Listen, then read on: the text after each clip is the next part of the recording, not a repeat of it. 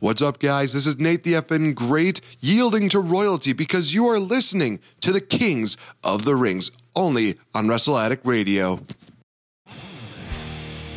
Behold the king. The king of kings. What is going on, ladies and gentlemen? Welcome to Kings of the Rings podcast episode number 184. Of course, I am your host, King Ricky Rose. You can find me at Ambassador Bigz across all social media outlets that Facebook, that Twitter, that Instagram, just to name a few. B-I-G-Z Ambassador Bigz.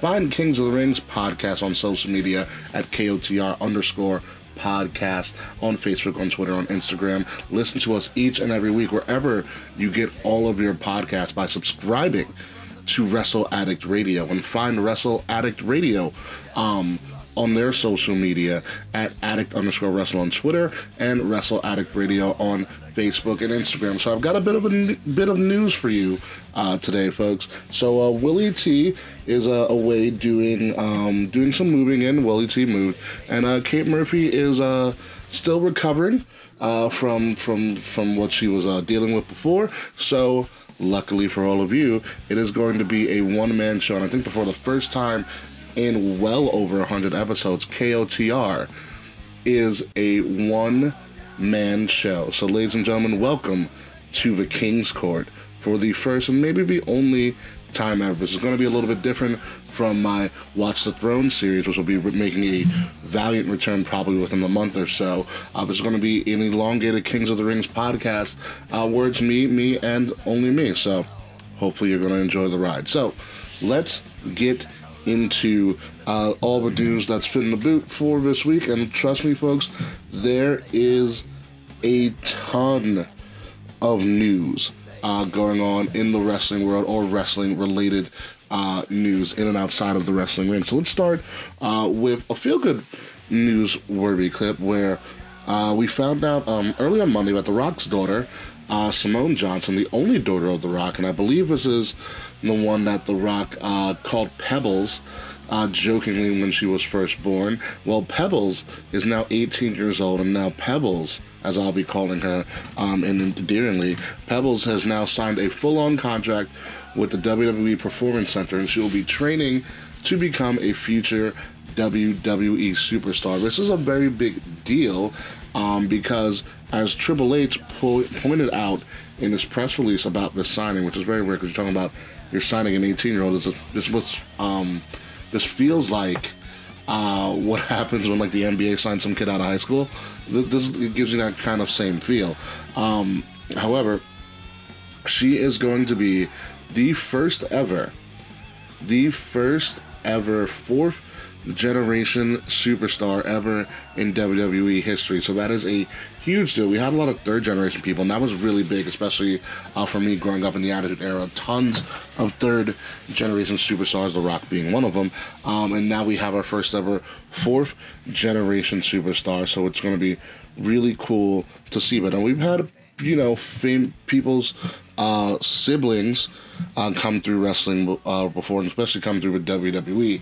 And what a lot of people need to realize is that they're going to make her earn it. Um, number one, and number two, she is only 18 years old, so don't expect her to be some sort of phenom unless she is actually like some sort of physical phenom and specimen that can go right away. I highly doubt that. Um, she's gonna have to earn her licks. She's gonna have to earn her way through. Uh, Charlotte had to do the same thing. Any other uh, person's uh, famous parent sibling had to do the same thing with varying rates of success. Charlotte is an anomaly where she became op- arguably the greatest female wrestler of all time, but for every Charlotte Flair, there's a Curtis Axel, there's a Bo Dallas, where there was some potential there, but it wasn't always met. Um, so take it all with a grain of salt. By and large, congratulations to The Rock. Congratulations to Pebbles, as I will call her, until they probably give her a proper ring name. Um, wishing her all of the best in her future uh, with the WWPC. So it's going to be something to really follow um, as the years progress with her and her career. It's a very infantile career, but it is still a career that has a lot of potential right now. A lot of potential. So let's move on uh, to some news that just got broke on WWE backstage um, a couple of days ago. As you're listening to this on Thursday, uh, John Cena is going to be returning to SmackDown Live on February 28th, and I could not think of a worse way to celebrate my birthday than to watch the return of bland ass John Cena. Of course, I'm joking semi a little bit. Uh, John Cena needs to come back to SmackDown because SmackDown uh, really needs it. Uh, at this point, but it's really interesting the timing of John Cena's returning to SmackDown at the end of February.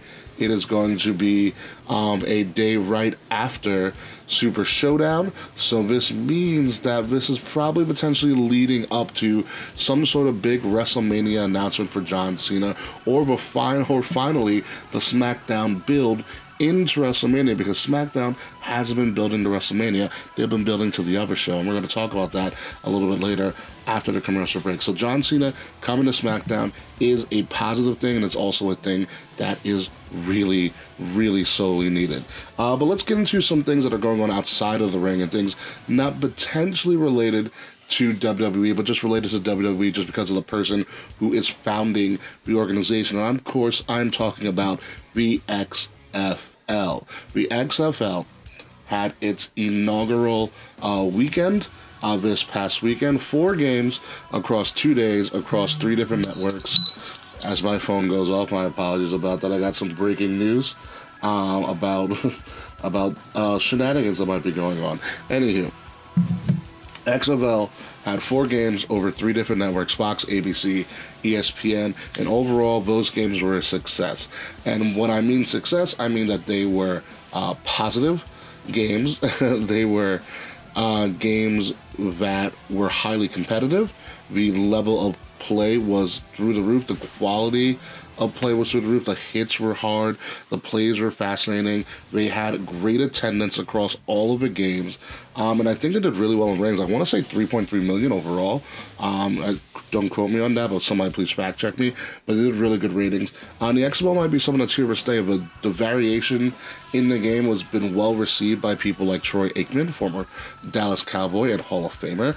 Um, and it's something that the uh, NFL could use as a potential consistent spring football league. I mean, you have people here who who are running this league who are football aficionados have been doing this thing for a long time. You're talking about Oliver Luck, the father of Andrew Luck, and one of the former heads of the college football playoff committee. You're talking about legendary Oklahoma Sooners uh, football coach Bob Stoops, who's running the Dallas franchise. You have Kevin Gilbride running the New York franchise. There is a lot of people with a lot of NFL and football background in general that are either running these organizations and are also even playing in these um, organizations. That's what makes the XFL so good thus far. I really hope they're able to keep their level of play. I think they are. PJ Walker has been um, a standout standout person with a unreal standout performance in the first week, um, and I hope to see the XFL um, grow um, and hopefully last more than a year. So fingers crossed for that. While I'm trying to try to get while the getting's good, I'm going to try to go to an XFL game um, in the very very near future. Uh, I'm going to try to plan it out. So if anybody wants to join me for a New York Guardians football game, uh, please hit me up. I'll, I'll definitely be uh, attuned to it. Uh, so let's get into something. Um, that's going to be a little bit interesting for me to talk about. Um, one, because it's AEW, and everybody knows that I don't always talk about AEW, but two, it is going to be about this 10 lashings segment between MJF and Cody Rhodes, between Wardlow, the Young Bucks, yada yada, you name it, it was there. So, as, as, the story goes, uh, Cody wants to fight MJF at Revolution, and MJF says you got to go through all of these different stipulations. One being like a cage match, which is going to be happening in a couple of weeks. A couple of other stipulations that have been going on in the past weeks. Uh, one stipulation uh, that now has stuck out in everybody's eyes was, excuse me, um, is this 10 lashings segment, or as we in the African American community like to call it, Tuesday. Um, it's interesting because I mean, maybe I, I see this differently because I am an I'm an African American and I'm very hyper aware, maybe even to the point of hypersensitive about something like this that is very um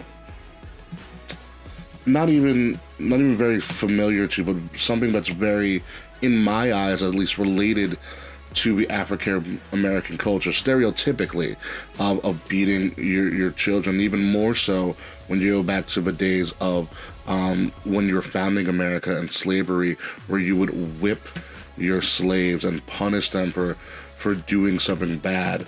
Um, and in, in that sense, this segment is kind of uncomfortable because it feels like you're going back to that. I mean, like I've seen Roots. I saw when Toby got beat, and then like the joking side of me, I'm like, really, Cody can't take three lashes without falling to the fucking floor. Um, but that's just me. um, um, I want to be like Cody, man up, please. Jeez, it's just a, it's just a belt whipping. Um, but then again, that's just me praying like you know a stereotypical black guy, where like oh, we're used to. It. I see we, we watch people get beat all the time. Like I said, it's you know it's Tuesday for us. Um, but from a more, I guess, from a more serious standpoint, from a more mature standpoint, I, I see this as something that is a little bit of um, I don't want to say mocking black culture, but it feels like it's mocking black culture.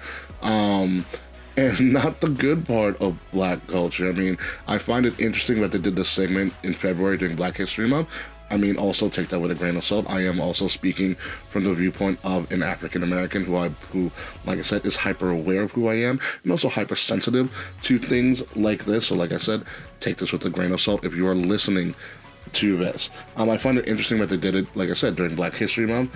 I find it interesting that they really elongated the drama, you know, and it made me think of a lot of words like, um, like I said, mocking black culture made me think of white fragility or fragility, white fragility also came to mind when when looking at this segment and also very unnecessary. I mean, in this day and age in wrestling, we've done a lot of shock things before. Like we've had necrophilia in WWE, we've had punting of fake babies, uh, we've had Mae Young giving birth to a hand, we've had um, contracts on you you name it on a pole matches, uh, Viagra on a pole matches, so on and so forth. But in this day and age in wrestling, do we really need to resort to something like this? For some reason, in my mind, as I'm watching this segment and I'm getting uncomfortable with it, and of course I'm aware it's supposed to make you feel uncomfortable, but I'm uncomfortable in a sense that what message is this sending uh, for for sports and entertainment? You know, granted, AEW is not a program that says they're pandering to a younger audience, they're pandering to a cheaper audience. Um, I also again found it interesting that they did ten lashes in the deep south in Alabama. Um, but it, it, it, got me to, to thinking about it reminded me of a segment for uh, for some reason when Trish Stratus and Vince McMahon um, had the segment and Vince told her to Vince made her strip to her underwear and be on all fours and bark like a dog. Like it gave me that level of uncomfortability and like and thinking like this is not something that I think should be on TV. I don't I don't get why we're doing this. Like I get the heat it's bringing uh, for MJF, and MJF is just a douche in, in the first place. Um, I, I, I get you know the reaction it's supposed to do. Again, I also just find it really funny that you're doing ten lashes in the deep south of Alabama, like no one's seen somebody get whipped before. Um, but is it necessary to get this story across? Also, furthermore, is this necessary for Cody? Or is it necessary for Cody to be this focal point? Um, so far, so deep into AEW, they're going to like what their fourth pay per view at this point and I've been very critical of AEW because they've been using a lot of WWE made stars. I mean, minus Chris Jericho, because Chris Jericho was just an international sensation. But you're using a lot of you're using a lot of WWE made stars to to push your storylines. And I've been saying for the longest time, you need to really start developing people like MJF, which they have been doing now, um, and Hangman Page, which Hangman Page is kind of lost this whole thing with the elite, aka people who are running the company. You know, I, I feel like we need to start stepping away from this. And then Cody is this consummate babyface, but Cody is also the owner of AEW. There's got to be a line where you step away from the storylines and give other people a shot to make a name for themselves. Cody doesn't need a name for himself. The Young Bucks don't need a name for themselves. The Young Bucks have been doing pretty well staying in the background and being more supportive characters. But I didn't appreciate, and I will probably never appreciate, all the focus on Cody. I guarantee this was Cody's idea, this was Cody's company, so on and so forth. But you're supposed to be giving AEW supposed to be a land of opportunity for other people to shine, and I don't see it when the owner is always in the main segment. Again, takes this with a grain of salt because Vince McMahon did this for years. However, Vince McMahon was able to elevate characters, and, and Vince McMahon wasn't elevating himself. There is a huge difference with that. Um, with that being said, I don't know what I like. I don't. I have. I don't know if I'm going to watch the segment again because I don't feel like I need to watch the segment again. But I don't know if that segment, the the ten lashings, um, was as dramatic, should have been as dramatic as it was. I think it was oversold, um, and there's a part of me that is a little bit irked by it. As an as an African American, there's a part of me that is really really irked by it and disturbed and kind of PO'd by it.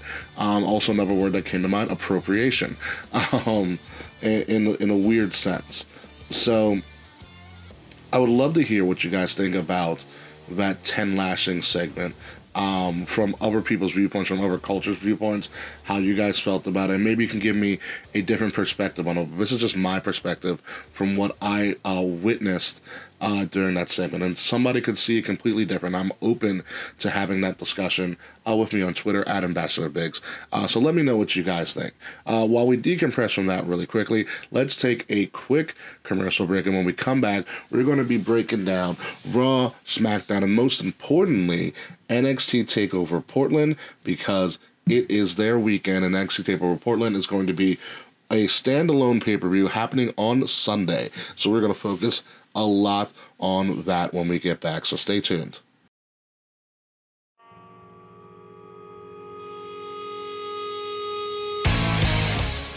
What's going on, everybody? This is King Ricky Rose of the Kings of the Rings podcast. More importantly, I am your general manager here at Wrestle Addict Radio. And if you like what you listen to each and every week on this podcast stream, I think you'll enjoy all the bonus content that we have on our Patreon page, where for just $5 a month, no tiers, just one small payment of $5 a month, you get exclusive access to all of our bonus Patreon shows from everybody within the Wrestle Addict Radio Network. On top of that, you'll get exclusive access to us via a Patreon chat where you can talk about different ideas, different things you want to see in our shows, and potentially even be a guest on one of our shows. So that's something that you are interested in being a part of, a wrestling community that keeps wrestling real. Go to patreon.com backslash wrestle radio and click subscribe. Now enjoy the rest of the show. What's going on, everybody? This is the Kate Murphy, and you are listening to Kings of the Rings exclusively on Wrestle Addict Radio. It's a new day. Yes, it is. And welcome back, ladies and gentlemen. Kings of the Rings podcast, exclusively here on Wrestle Addict Radio. I'm your host and your only host this week, King Ricky Rose, and this is the King's Court. So we're going to get into a little bit of a breakdown of a week in wrestling in regards to WWE. Uh, let's start off with SmackDown uh, from this past week. And what I've noticed um, with the SmackDown brand is that SmackDown is kind of stuck in this weird vortex where SmackDown is blatantly building the Super Showdown, while Raw is full speed ahead into um into WrestleMania, and it's weird that they're doing it that way. But I guess somebody's gotta somebody's gotta build up Super Showdown, and they chose SmackDown to do so, um, and not Raw. I, I guess I get it. It is what it is, and that's kind of what we're stuck with. So that's why we're kind of one of the reasons why I see now while SmackDown has been stuck kind of in this limbo, and hopefully, hopefully after Super Showdown things pick up, and I think it will because, like I said in the first segment, John Cena's coming back, and when John Cena comes back, that usually means a big deal. It usually means it's WrestleMania season. That usually means something is coming big for the blue brand. So fingers crossed that this John Cena appearance after Super Showdown is not wasted. So with Super Showdown and SmackDown, because SmackDown should might as well be called SmackDown Super Showdown at this point. Obviously, you're getting the elongated feud of Roman and Corbin in a steel cage. Um, you are getting a tag team championship match between the New Day versus Miz and Morrison. Uh, and you have whatever Braun Strowman's doing, which is interesting in and of itself. But what I do want to focus on a lot with SmackDown Super Showdown is Goldberg. Goldberg made his return. We tried to figure out what is Goldberg doing back again.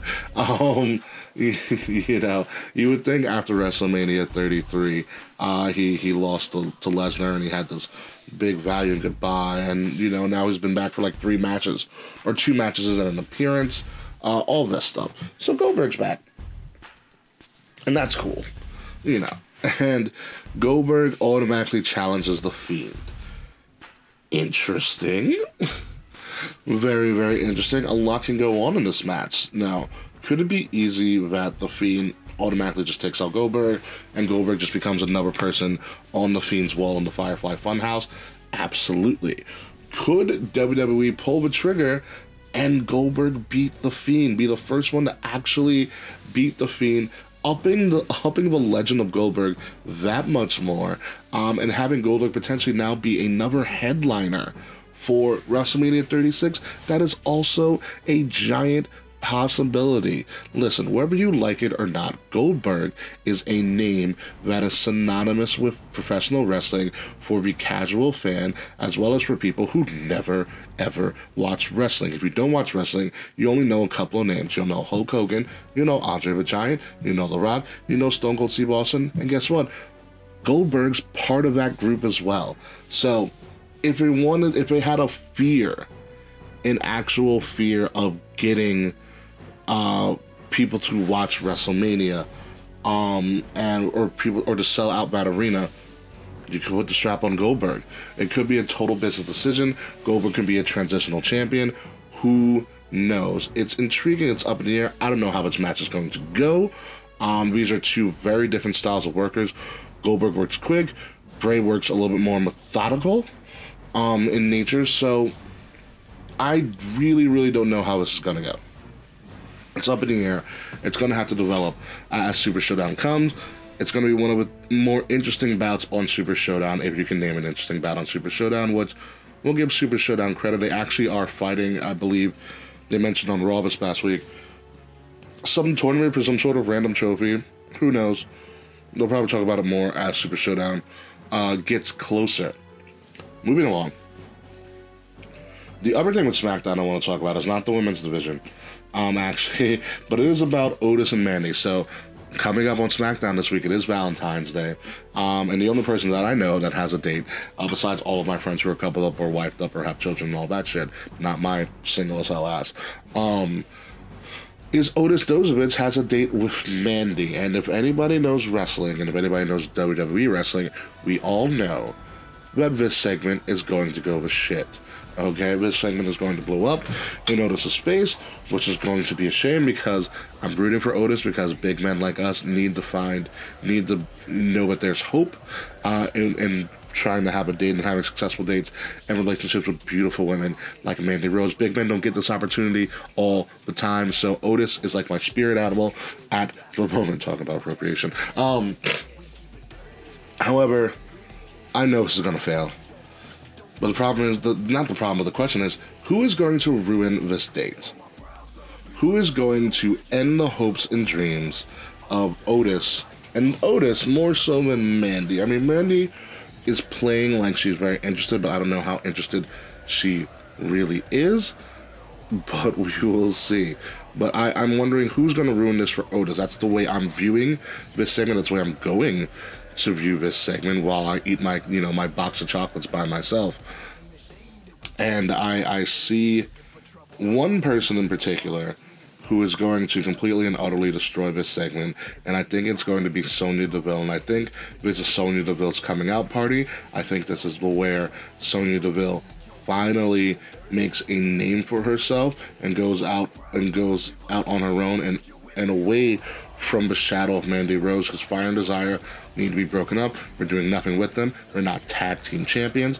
They just need to go out on their own and do their own thing, in my opinion. Sonya Deville is way too talented to not be to be um, Mandy Rose is lacking. I know Mandy Rose is the hot, beautiful blonde, but Sonya Deville is the is the workhorse of that group. She is a former MMA MMA trained fighter. She can go in the ring. She needs her time to shine in that division. I think this is the moment that that starts, and it starts with her totally taking out um, Mandy Rose in this segment. So I'm interested to see what WWE does with that. So moving on from SmackDown, let's get into the big news of the week because this weekend is all about NXT.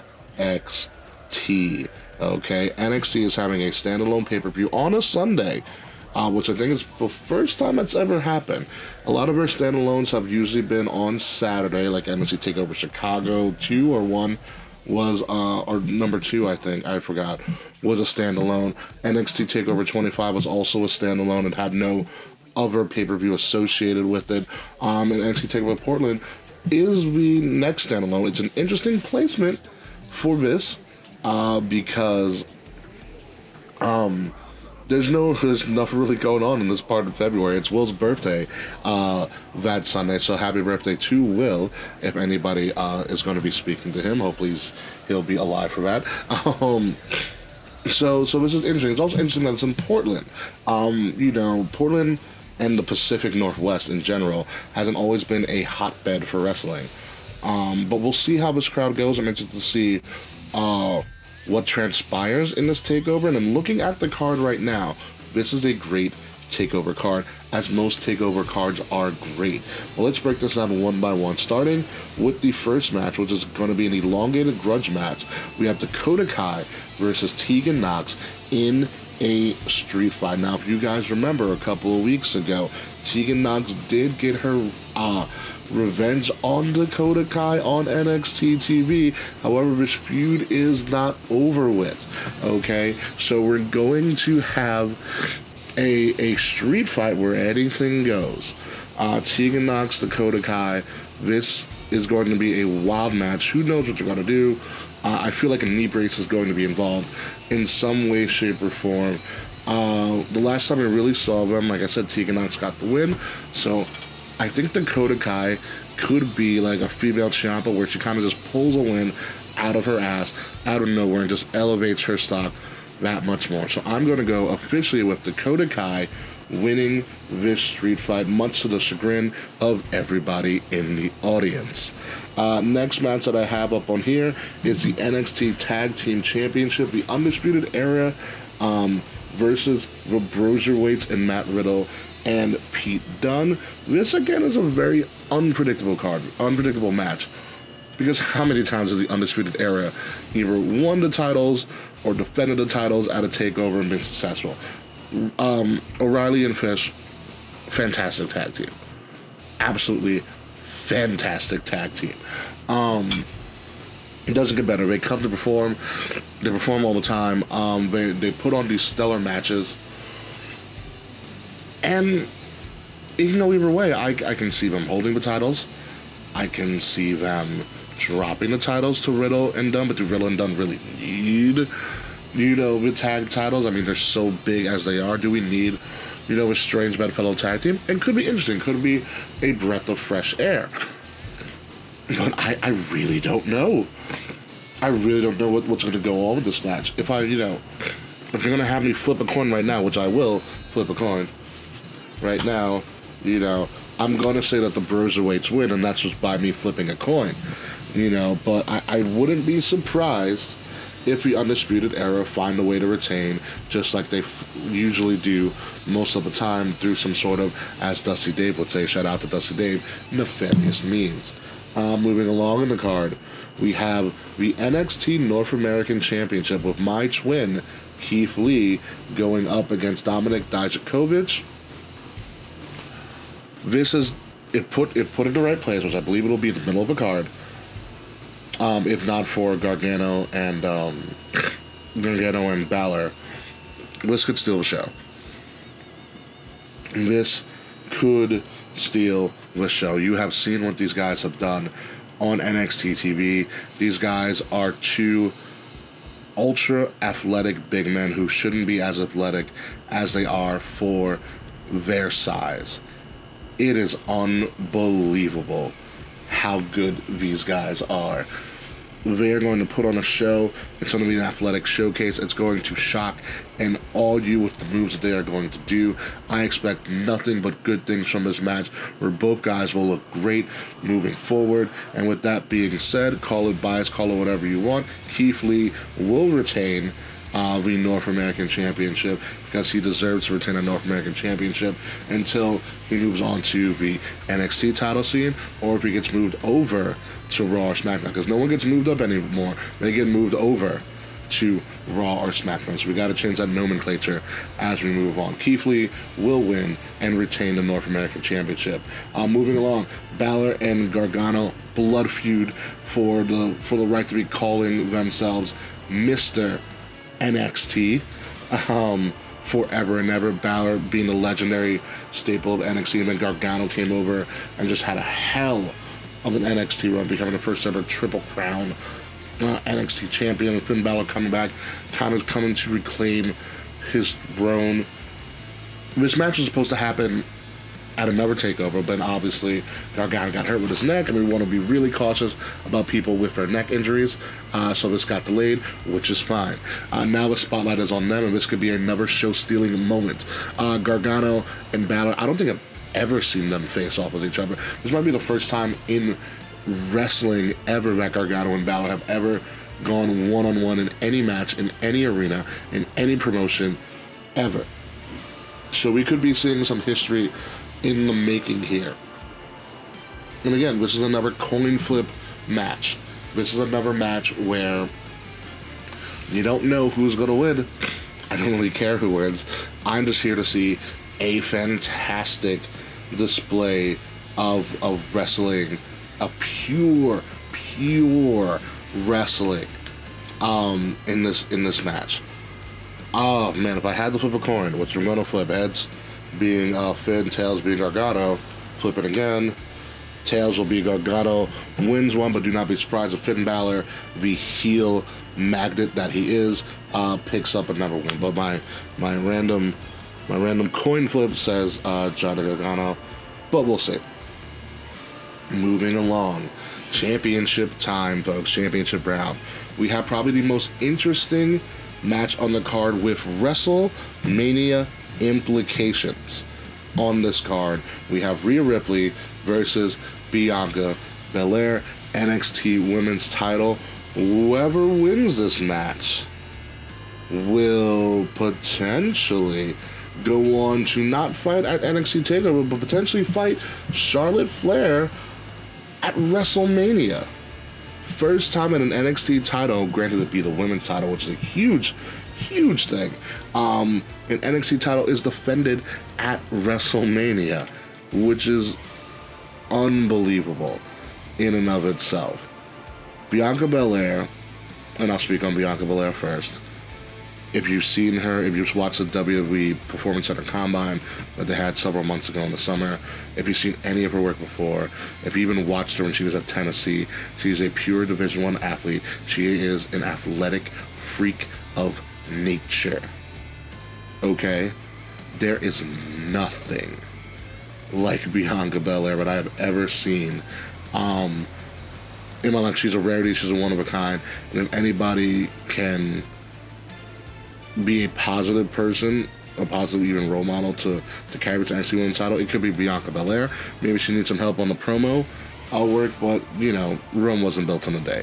With Rhea Ripley, again, another person who, uh, great talent, again, athletic freak of nature.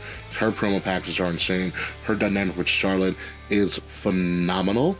Um, as you know, she's the she's the up and comer. She has that kind of like I'm invincible. I can take you. She's got she's she's every woman's badass at this moment, and I wouldn't care to see either of them face off with Charlotte um, for the NXT Women's Title. And I like that it's Charlotte that is doing this for NXT. She is coming back, and this is Charlotte helping to give a rub to the most dominant women's division in all of wrestling, and that's the NXT women's division. You can quote me on that. Um, it's different. and this is good. This could be a fantastic match. This could be a really crap match, um, you know. But it doesn't matter how the match goes. It matters how the match finishes. So we could get a clean winner, and that winner can go on to Charlotte to challenge Charlotte. I totally, I totally expect Charlotte to be in Portland on Sunday. I totally expect her to make an appearance during this women's championship match, whether it be before, during, or after. Now, what I don't know is, is I don't know if Charlotte is going to interfere in this match. And if Charlotte does interfere and there is no clear winner, how do you settle this? And the only way that I see you settling this is you do a triple threat at WrestleMania Charlotte, Bianca, Rhea Ripley for the NXT Women's title. That's a match I'd love to see. Make it a triple threat. Why the hell not? However, Rhea could just win clean. You could have Rhea versus Charlotte, which is a marquee matchup that everybody has been clamoring for. That's the way the story has been going. Charlotte hasn't made her decision yet. Uh, she's been very, very dodging and weaving about making her decision, but I think the decision will be made in that announcement, that historic announcement that the NXT women's title will be defended at WrestleMania happens this Sunday in Portland at NXT TakeOver. Ideally, I want a triple threat, and I want this to go to a dusty finish. Charlotte interferes, takes out both of them. However, realistically, Rhea beats Bianca in a very close match. Charlotte and Rhea have a face off, and Charlotte says, I accept your challenge. See you at WrestleMania. That's what I think is more than likely going to happen. Now, moving on to the final match um, in the TakeOver Portland card. There's like six matches on this card, which is a very long card for NXT in and of itself. Um, Adam Cole, Bay Bay, versus Tommaso Ciampa. A match that is, you know, well worth the wait, with Ciampa finally being healthy, and Adam Cole pretty much, if you look back on it, Adam Cole benefited the most from Tommaso Ciampa's injury. Adam Cole became a top five wrestler in the world because Ciampa could not compete for so long. And Adam Cole went on to put on classic after classic after classic in NXT, in on Raw, on SmackDown, on Survivor Series weekend. Was all Adam Cole. Adam Cole became a megastar, became a household name because Tommaso Ciampa was not around to defend his title. Tommaso Ciampa had to give up his title, had to give up his dream and Adam Cole, you know, picked up where Ciampa left off, and some could argue became one of the greatest, if not the greatest, NXT champion of all time. It's arguable. I'm not saying it's true. I'm saying it's arguable. And now Ciampa's back. And mind you, Ciampa never lost the title. So what do you do now? How do you how do you bridge that gap? You know, how do you how do you put these things together? How do you how do you make it all work? Well, you put them in a match together with each other, in a long-awaited match. This is a pure wrestling match. There's no stipulations. This isn't false count anywhere. This isn't street fight. This isn't cage match. This isn't Hell in a Cell. This isn't ladder match. There's no gimmicks in this match. It's straight, pure wrestling. And no one does straight, pure wrestling um, with great spots and still core natural fundamentals like NXT. There is no better promotion in the world that does straight pure wrestling like NXT, and I will take and I'll go to the grave saying that. So this match is going to be insane. Absolutely insane. Again, another again another coin flip match. This is what makes this card so great because I don't know half the people who are going to fucking win. None of it is predictable. if Adam Cole wins, Adam Cole's the greatest NXT champion potentially of all time, thus far. If Tommaso Ciampa wins, we're back on that road, and Ciampa gets the finish where he started. And where does this leave Cole and the Undisputed? Who knows? Is this the end of the Undisputed in NXT? Does the does the you know the reign of gold? Does the prophecy start to crumble? Now we had this conversation before during other um, NXT shows or NXT takeovers, and they've still come out on top. So who knows with this? the feel good moment. NXT is filled with feel good moments.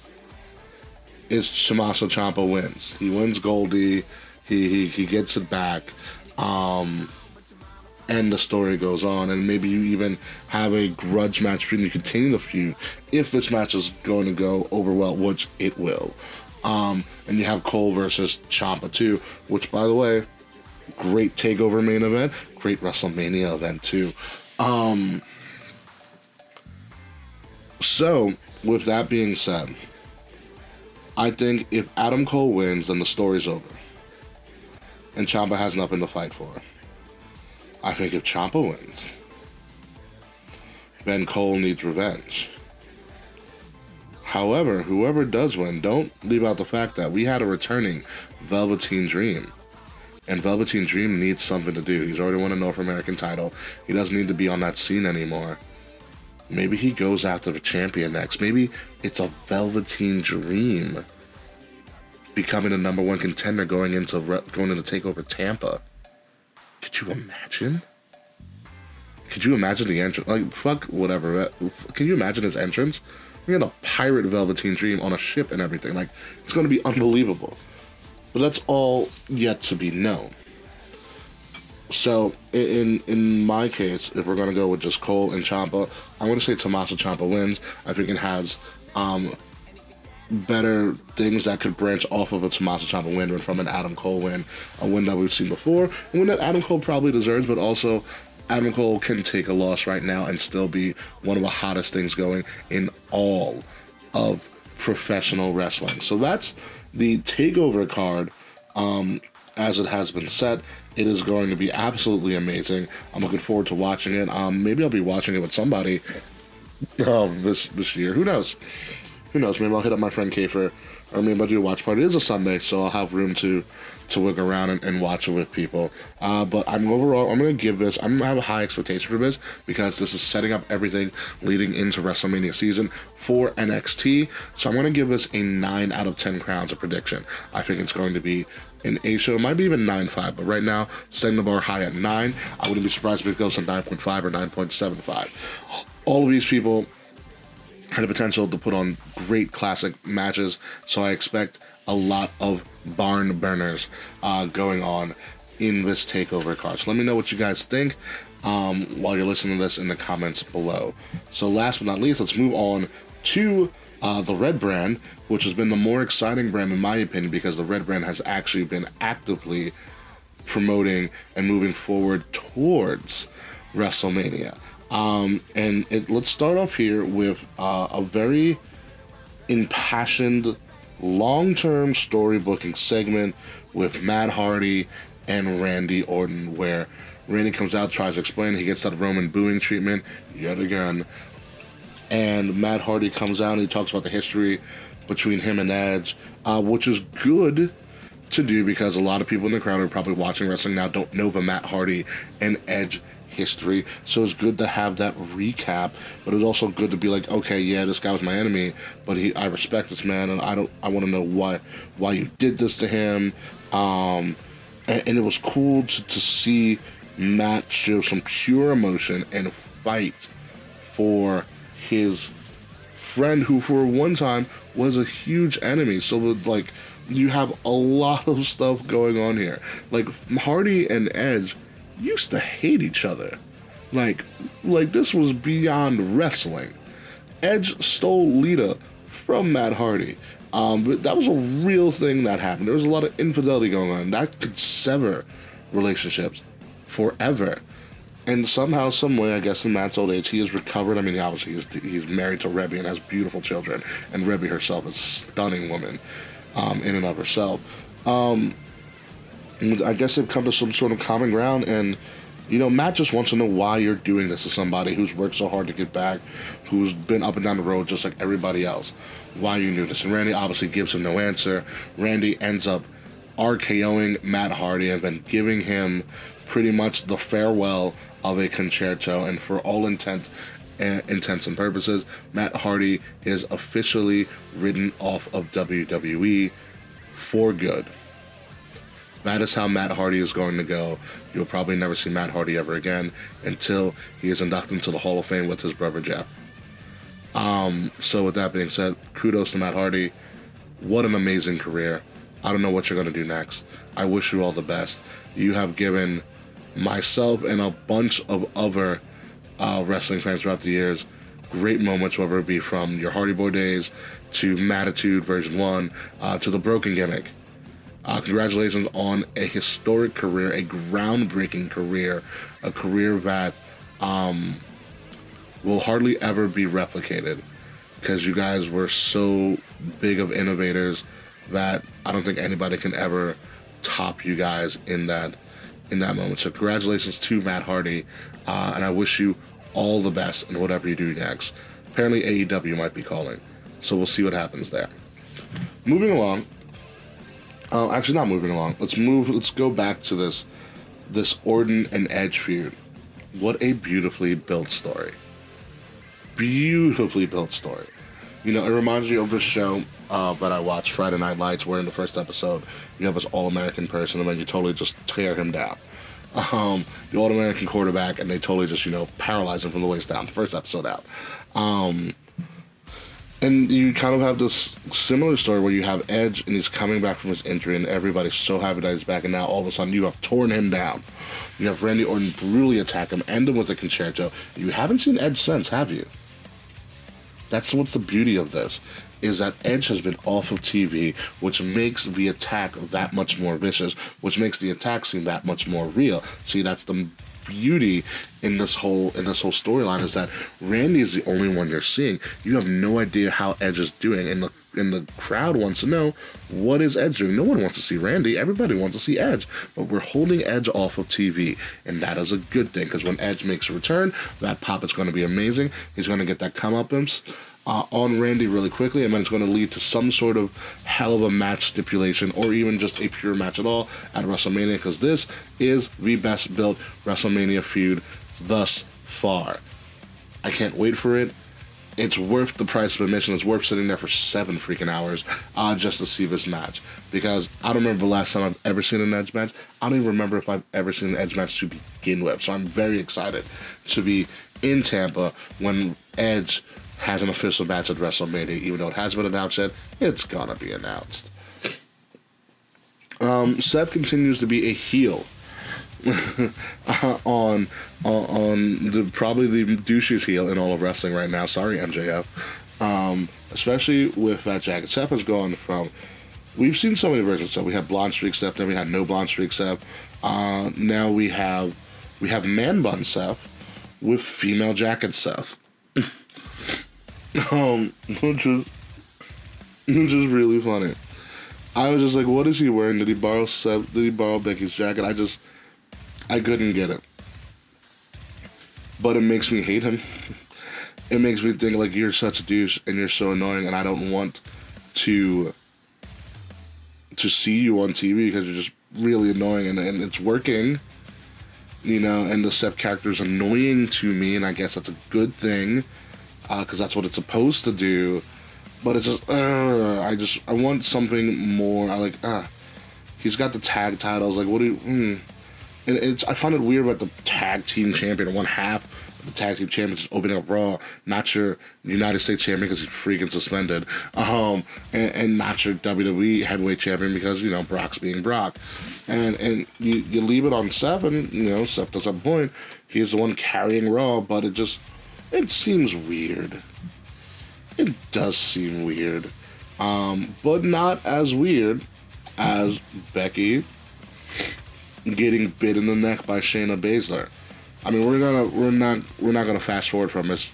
Um, Becky and Asuka put on another barn burner of a match. I found it really interesting that Becky won with a rock bottom, and then Shayna came out kind of as suspected, as expected, and beat the crap out of Becky, kind of as expected. What we didn't expect was her to take a giant bite out of crime and bit her in the back of the neck. Like, I don't know why this was a thing. or how they even pulled that off. Like if she legit bit her, because Becky was screaming bloody murder. Um, but it was just, it was so fascinating. So like, like why? Like I don't, I don't know why. Like I get Shayna coming in as a bruiser. It makes sense. She did it before on SmackDown. It made sense. She came in, she whipped out, she choked people out. Boom, perfect, awesome. Did we really need to bite somebody in the back of the neck and have all that blood? It's shocking as all hell, especially that facial that was shown. But why? And that's what's going to make me tune into Raw next week to figure out why the hell is Shayna biting people? Are we making her a vampire? Which is a lot of wrestling Twitter suspects, which I don't think they're making her a vampire. Are what are we doing with Shayna? Who the fuck knows? Who who knows? Uh, but I'm interested, and that's all that matters. Shayna and Becky look like they're on a collision course for WrestleMania, which creates another great women's wrestling feud going into Mania. That match is going to be very, very interesting, um, especially to see Shayna on such a big stage. If she gets there, if she if she doesn't start biting people and potentially giving them coronavirus, because I think that's how you get coronavirus, right? Probably not. Don't quote me on that. I didn't so much shit for that one. Um, with that being said, folks, uh, we're going to take another quick commercial break. When we come back, we're going to talk about uh, a lot of plans surrounding the future Big Four pay per views, and of course, also NJPW's return to America and a, and a return to the um, most world's most famous arena. So, all of that when we come back. Stay tuned. Hey guys, it's the Princess of Pro Wrestling, SoCal Val. You are listening to Wrestle Addict Radio. I'm sending all the love from California. Mwah. Behold the King, the King of Kings. With so much going on in wrestling, it is very difficult to cover everything that I would like to cover on my main show, Kings of the Rings podcast. So I invite you guys to join our Patreon and listen to my exclusive show called Watch the Throne, where each and every week, I will be breaking down and going more in depth on a wrestling topic of my choice. And trust me, folks, this isn't for the weak of heart. So if you want an unedited, unscripted, raw, and real opinion about different topics in wrestling, go to patreon.com backslash wrestleaddict radio, hit subscribe, and watch The Throne with me each and every week exclusively on Wrestle Addict Radio. Now enjoy the rest of the show.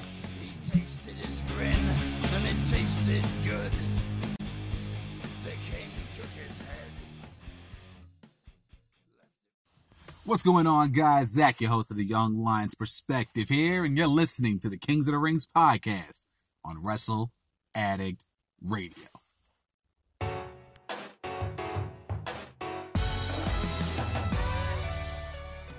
Welcome everybody back to Kings of the Rings podcast, episode 184, exclusively on Wrestle Addict Radio. This is the King's Court because it's just me, King Ricky Rose, this week here on the show. And so, a lot of big announcements coming out of WWE earlier on this week and somewhat of last week. So let's get to the biggest announcement that broke this Monday morning, uh, February 10th at around 9 a.m. Eastern, 6 a.m. Pacific, uh, via the LA Times, is that WrestleMania is returning to the West Coast, and some would say that's the best coast, but WrestleMania is returning to Los Angeles um, and SoFi Stadium in Inglewood, California, and Hollywood Park in Los Angeles. So WrestleMania goes Hollywood for the first time in over 15 years, almost 16, I believe. WrestleMania 21 was held at Staples Center. Um, if everybody remembers, that's the WrestleMania where Randy Orton lost to The Undertaker uh, and ended the Legend Killer gimmick. That's when John Cena won his heavyweight championship. That's when Batista won his heavyweight championship, and that was kind of the beginning of a changing of a guard in WWE. It's a, really the beginning of a John Cena reign. Uh, started at that WrestleMania. So it's been a while since WWE has been to LA and the West Coast WrestleMania. You have SoFi Stadium, uh, all pretty much 85% complete. Uh, they had the press conference there on Tuesday. Um, there's a couple of reasons why WWE chose SoFi Stadium and Los Angeles. One, SoFi Stadium is going to get a bunch of big events as the stadium starts up. And I'm not talking about the the two two back to back nights of Taylor Swift when the event when the venue opens in July. I'm talking about they have already been slated to host um, the Super Bowl next year. They're already slated to host a college football playoffs in the upcoming years. They're already slated to be one of the host uh, stadiums for the Olympics down the road when the Olympics finally return to America. Um, and the the arena is is big. And if you've ever followed WWE, if you've picked up on this trend, is that the WWE um, likes to book their WrestleManias in stadiums where the Super Bowl is about to go to the year after. So before the Super Bowl gets to a, stadium, WWE gets to that stadium, they break that attendance record, they say, F you, Super Bowl, WrestleMania is the shit. Um, I don't think that's kind of their mentality, but that's the way it kind of seems. And this is no different. The Super Bowl is coming in 2022. Um, WrestleMania will be there a year before. This is a great thing for SoFi Stadium because SoFi Stadium wants to use WrestleMania as kind of a practice run or kind of a trial run to see if they can handle an event of this nature with the uh, with the arena and the venue being so young. Um, and like I said, not even being finished with construction at this moment in time as we are recording. So, with that being said, uh, SoFi Stadium is going to be the future home of the Los Angeles Rams and the Los Angeles Chargers when uh, when the NFL starts up again uh, in August. Um, and then for football, it is going to be, uh, you know, seated for about 70,000 plus people. Uh, but it is expandable for future events, for other big events, to 100,000 people. Now that should ring a bell to you because the last arena that was able to do that um, and expandable to 100,000 people was AT&T Stadium in Dallas. And lo and behold, what did Vince McMahon do? He went in there and he broke the at- the indoor attendance record. That was uh, so. Um, so historically held uh, when he did WrestleMania 3. He broke that at WrestleMania 32. And guess what? He's probably going to look to break his own attendance record again in LA at SoFi Stadium. And I don't think of a better venue to do it. Uh, LA has always been a place where WrestleMania has been held. They've held, I think, two or three of the WrestleManias before this one, WrestleMania 37. Um, SoFi Stadium is a very unique stadium. It's like a five billion dollar project that's at this point. It is going to be um, a one of a kind uh, a special because not only are you going to have SoFi Stadium in Inglewood, you're also going to have downtown L- downtown LA hosting, you know, the convention center with access and the Staples Center hosting all of these uh, different events, your your Raws, your your takeovers, your Smackdowns. Um, so it's going to be kind of this dual site um, extravaganza, and it's very, very interesting to see how this is going to go. I'm very excited for it. I've already started looking at Airbnbs and hotels for LA, and I might have already booked my spot yet, but you don't know that yet. Um, so I'm looking forward to this. I haven't been out to LA in such a long time. I'm very excited to go back. I, I love exploring. I love traveling, and WrestleMania gives me an excuse to to travel and visit different parts of the U.S.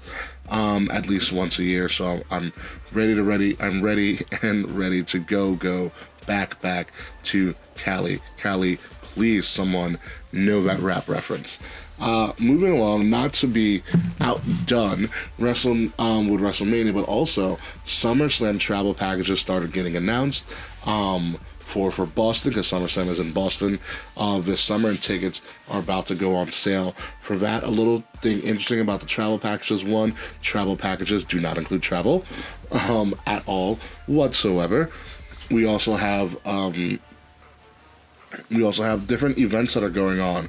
We have something called like a duck boat tour. I've never been to Boston, so don't quote me on this, but they have a, uh, a duck boat tour that you can go on if you're part of a travel package, like the big travel package. Uh, you also have, um, we're gonna do like a, uh, I guess a meet and greet or some sort of meetup at the original Cheers location. Um, if anybody's ever seen Cheers, one of the greatest shows ever created. Uh, so WWE is gonna have like a meet and greet at Cheers. So I'm very excited uh, to be up in Boston because yes, Kings of the Rings podcast will be up in Boston. Uh, we have a lot of, we have hopefully a lot of things planned if Will will ever tell his mother about our appearance going up there. So, um, the travel packages are are coming in place. Uh, they're start going to start to go on sale in mid March. I believe the pre-sale is going to be at the end of February um, for just the SummerSlam event in and of itself, and then the weekend surrounding it, your Raws, your SmackDowns, your takeovers. That pre-sale will happen, I think, later on in March. So be on the lookout for that. Please check your Ticketmaster. Look for pre-sale codes. This is going to sell out. I can almost guarantee it. Uh, we do it. I, me, and the rest of my constituents do intend on being in Boston for uh, for SummerSlam. Um, it's going to be a great time as long as I don't uh, go to jail for being a Yankee fan. But who knows what's going to happen? Not to be outdone, though, by all the WWE announcements. New Japan also announced that during SummerSlam weekend, specifically on the Saturday of TakeOver, they are going to return to the world's most famous arena, Madison Square Garden, and they are going to be putting on um, what has been noted as a Wrestle Kingdom like show at the Garden. The G1 Supercard was by and large a very, very big success. Um, and I find it interesting that they're going to be counter programming uh, WWE on one of WWE's marquee weekends of the year, that being SummerSlam weekend. I, I find it interesting that it's going to be also in the Northeast, so it's going to you're going to split that crowd Um, because people that would might go to SummerSlam might stay and now go to MSG and see what's New Japan show. I know, already know. I've been to New, I've been to New Japan shows. New Japan shows are great, but there's nothing like a, a wrestling weekend with WWE. Uh, we have we have great people up in Boston that I'm looking to see. Shout out to the Vaz family um, that I that I really want to see up up there excuse me, and hang out with I have friends in Boston that I never see because they live in Boston. Um, that that, that I want to go up there, so I can skip this New Japan one. But I'm going to be interested to see how the attendance goes for for both these events, especially since it's targeting Takeover. Um, and no other event. It's targeting Takeover. It's not targeting SummerSlam or Raw or SmackDown. Again, very interesting thing to note. So New Japan is going to be returning um, to the Garden. They're going to hold a Wrestle Kingdom like event the same night as Takeover Boston. Again, very very interesting. Um, with that being said, let's move on to uh, our match of the week because we're going to wrap things up so far. Uh, match of the week for me and only me because this is the King's Court is uh, is going to be uh, Becky versus Asuka. Their match on Raw was great. Their sequences were amazing. The fact that Becky won with something other than the Dis-arm-her was a pleasant sight to see. Uh, so I hope she starts uh, having more of a, I guess, a pin finisher than a, than a submission finisher um, moving forward. And my king of the night is, of course, going to be the returning Velveteen Dream. He had been out with injury for so, so long. He has made a valiant return. I cannot wait to see what he does. I feel like he is going to have a very, very big involvement in the Mania build up for NXT. So we will see how things go. But shout out to the Velveteen Dream, uh, my king of a night. And speaking of building up for Mania, I want to formally introduce this concept for Kings of the Rings podcast, KOTR Mania. I want to do some big things leading up to Mania. I want to introduce and I want to bring in more guest hosts from different podcasts, uh, f- uh, former guest hosts of ours, maybe even new guest hosts. I'm I'm opening up the floodgates. It is official. I want KOTR Mania to be a big thing. Hopefully, starting in March or sooner in the upcoming weeks, I want to bring on different guest hosts, different perspectives on Mania. I want to open up um, communication with podcasts from all over the wrestling spectrum. So if you want to have a topic discussed, you want to be put on the show, please reach out to me. I'll be reaching out to some people that I'm very, very interested in collaborating with and working with uh, for WrestleMania. Uh, for the build to WrestleMania, and even when I'm down in Tampa at WrestleMania, I want to collaborate and do little specials and do these little discussions with as many podcast people as possible. My podcast equipment will be with me down in Florida. KOTR Mania is going to be a big thing, and I want that build up to start happening in March or late February because late February is right around the corner. Uh, I want guest hosts on. I want. I'm looking for people that you've never heard from before, and also looking for people that you haven't heard from in a while either. So KOTR Mania is official. The floodgates are open. Reach out to me if you want to be a part of something pretty epic, unique, and wonderful. And with that being said, folks, this has been the end of our time. I'm actually surprised I made it this long. Um, but hopefully you enjoyed this episode of the King's Court, uh, the solo episode of Kings of the Rings podcast. Of course, my name is King Ricky Rose. You can find me at Ambassador Bigz across all social media outlets, B-I-G-Z, Ambassador Bigz. Um, find Kings of the Rings podcast social media at KOTR underscore podcast on Facebook, on Twitter, on Instagram. Shout out to our Twitter followers, by the way. Our Twitter followers are increasing, increasing, and we're about to hit a really, really big milestone if things keep going well. Subscribe and listen to us each and every week by subscribing to Wrestle Addict Radio. Search Wrestle Addict Radio up wherever you listen to all of your podcasts. I'll find Wrestle Addict Radio's social media um, at Addict underscore Wrestle on Twitter and Wrestle Addict Radio on Facebook and Instagram. Of course, if you want even more content from us for $5 a month or 17 cents a day, um, you can subscribe to our Patreon. Go to patreon.com backslash wrestle addict radio and be part of a very growing and budding um, wrestling community where you'll have access to me pretty much 24 7. Uh, you can bounce off ideas, we can shoot the shit, and I have exclusive shows, just like my show coming up this weekend, Love and War, with myself and Kate Murphy, obviously dropping on Valentine's Day. So be sure to check out that free first episode. Um, and if you want more episodes, you'll be joining our Patreon for just $5 a month or also just 17 cents a day. be that as it may. But with that being said, folks, it is time to get uh, put the show on the road. We are done for the week. Thank you guys for listening. My name is King Ricky Rose. This has been the King's Court on Kings of the Rings podcast. Goodbye, good night, yeah, and fuck you, slut. See you soon.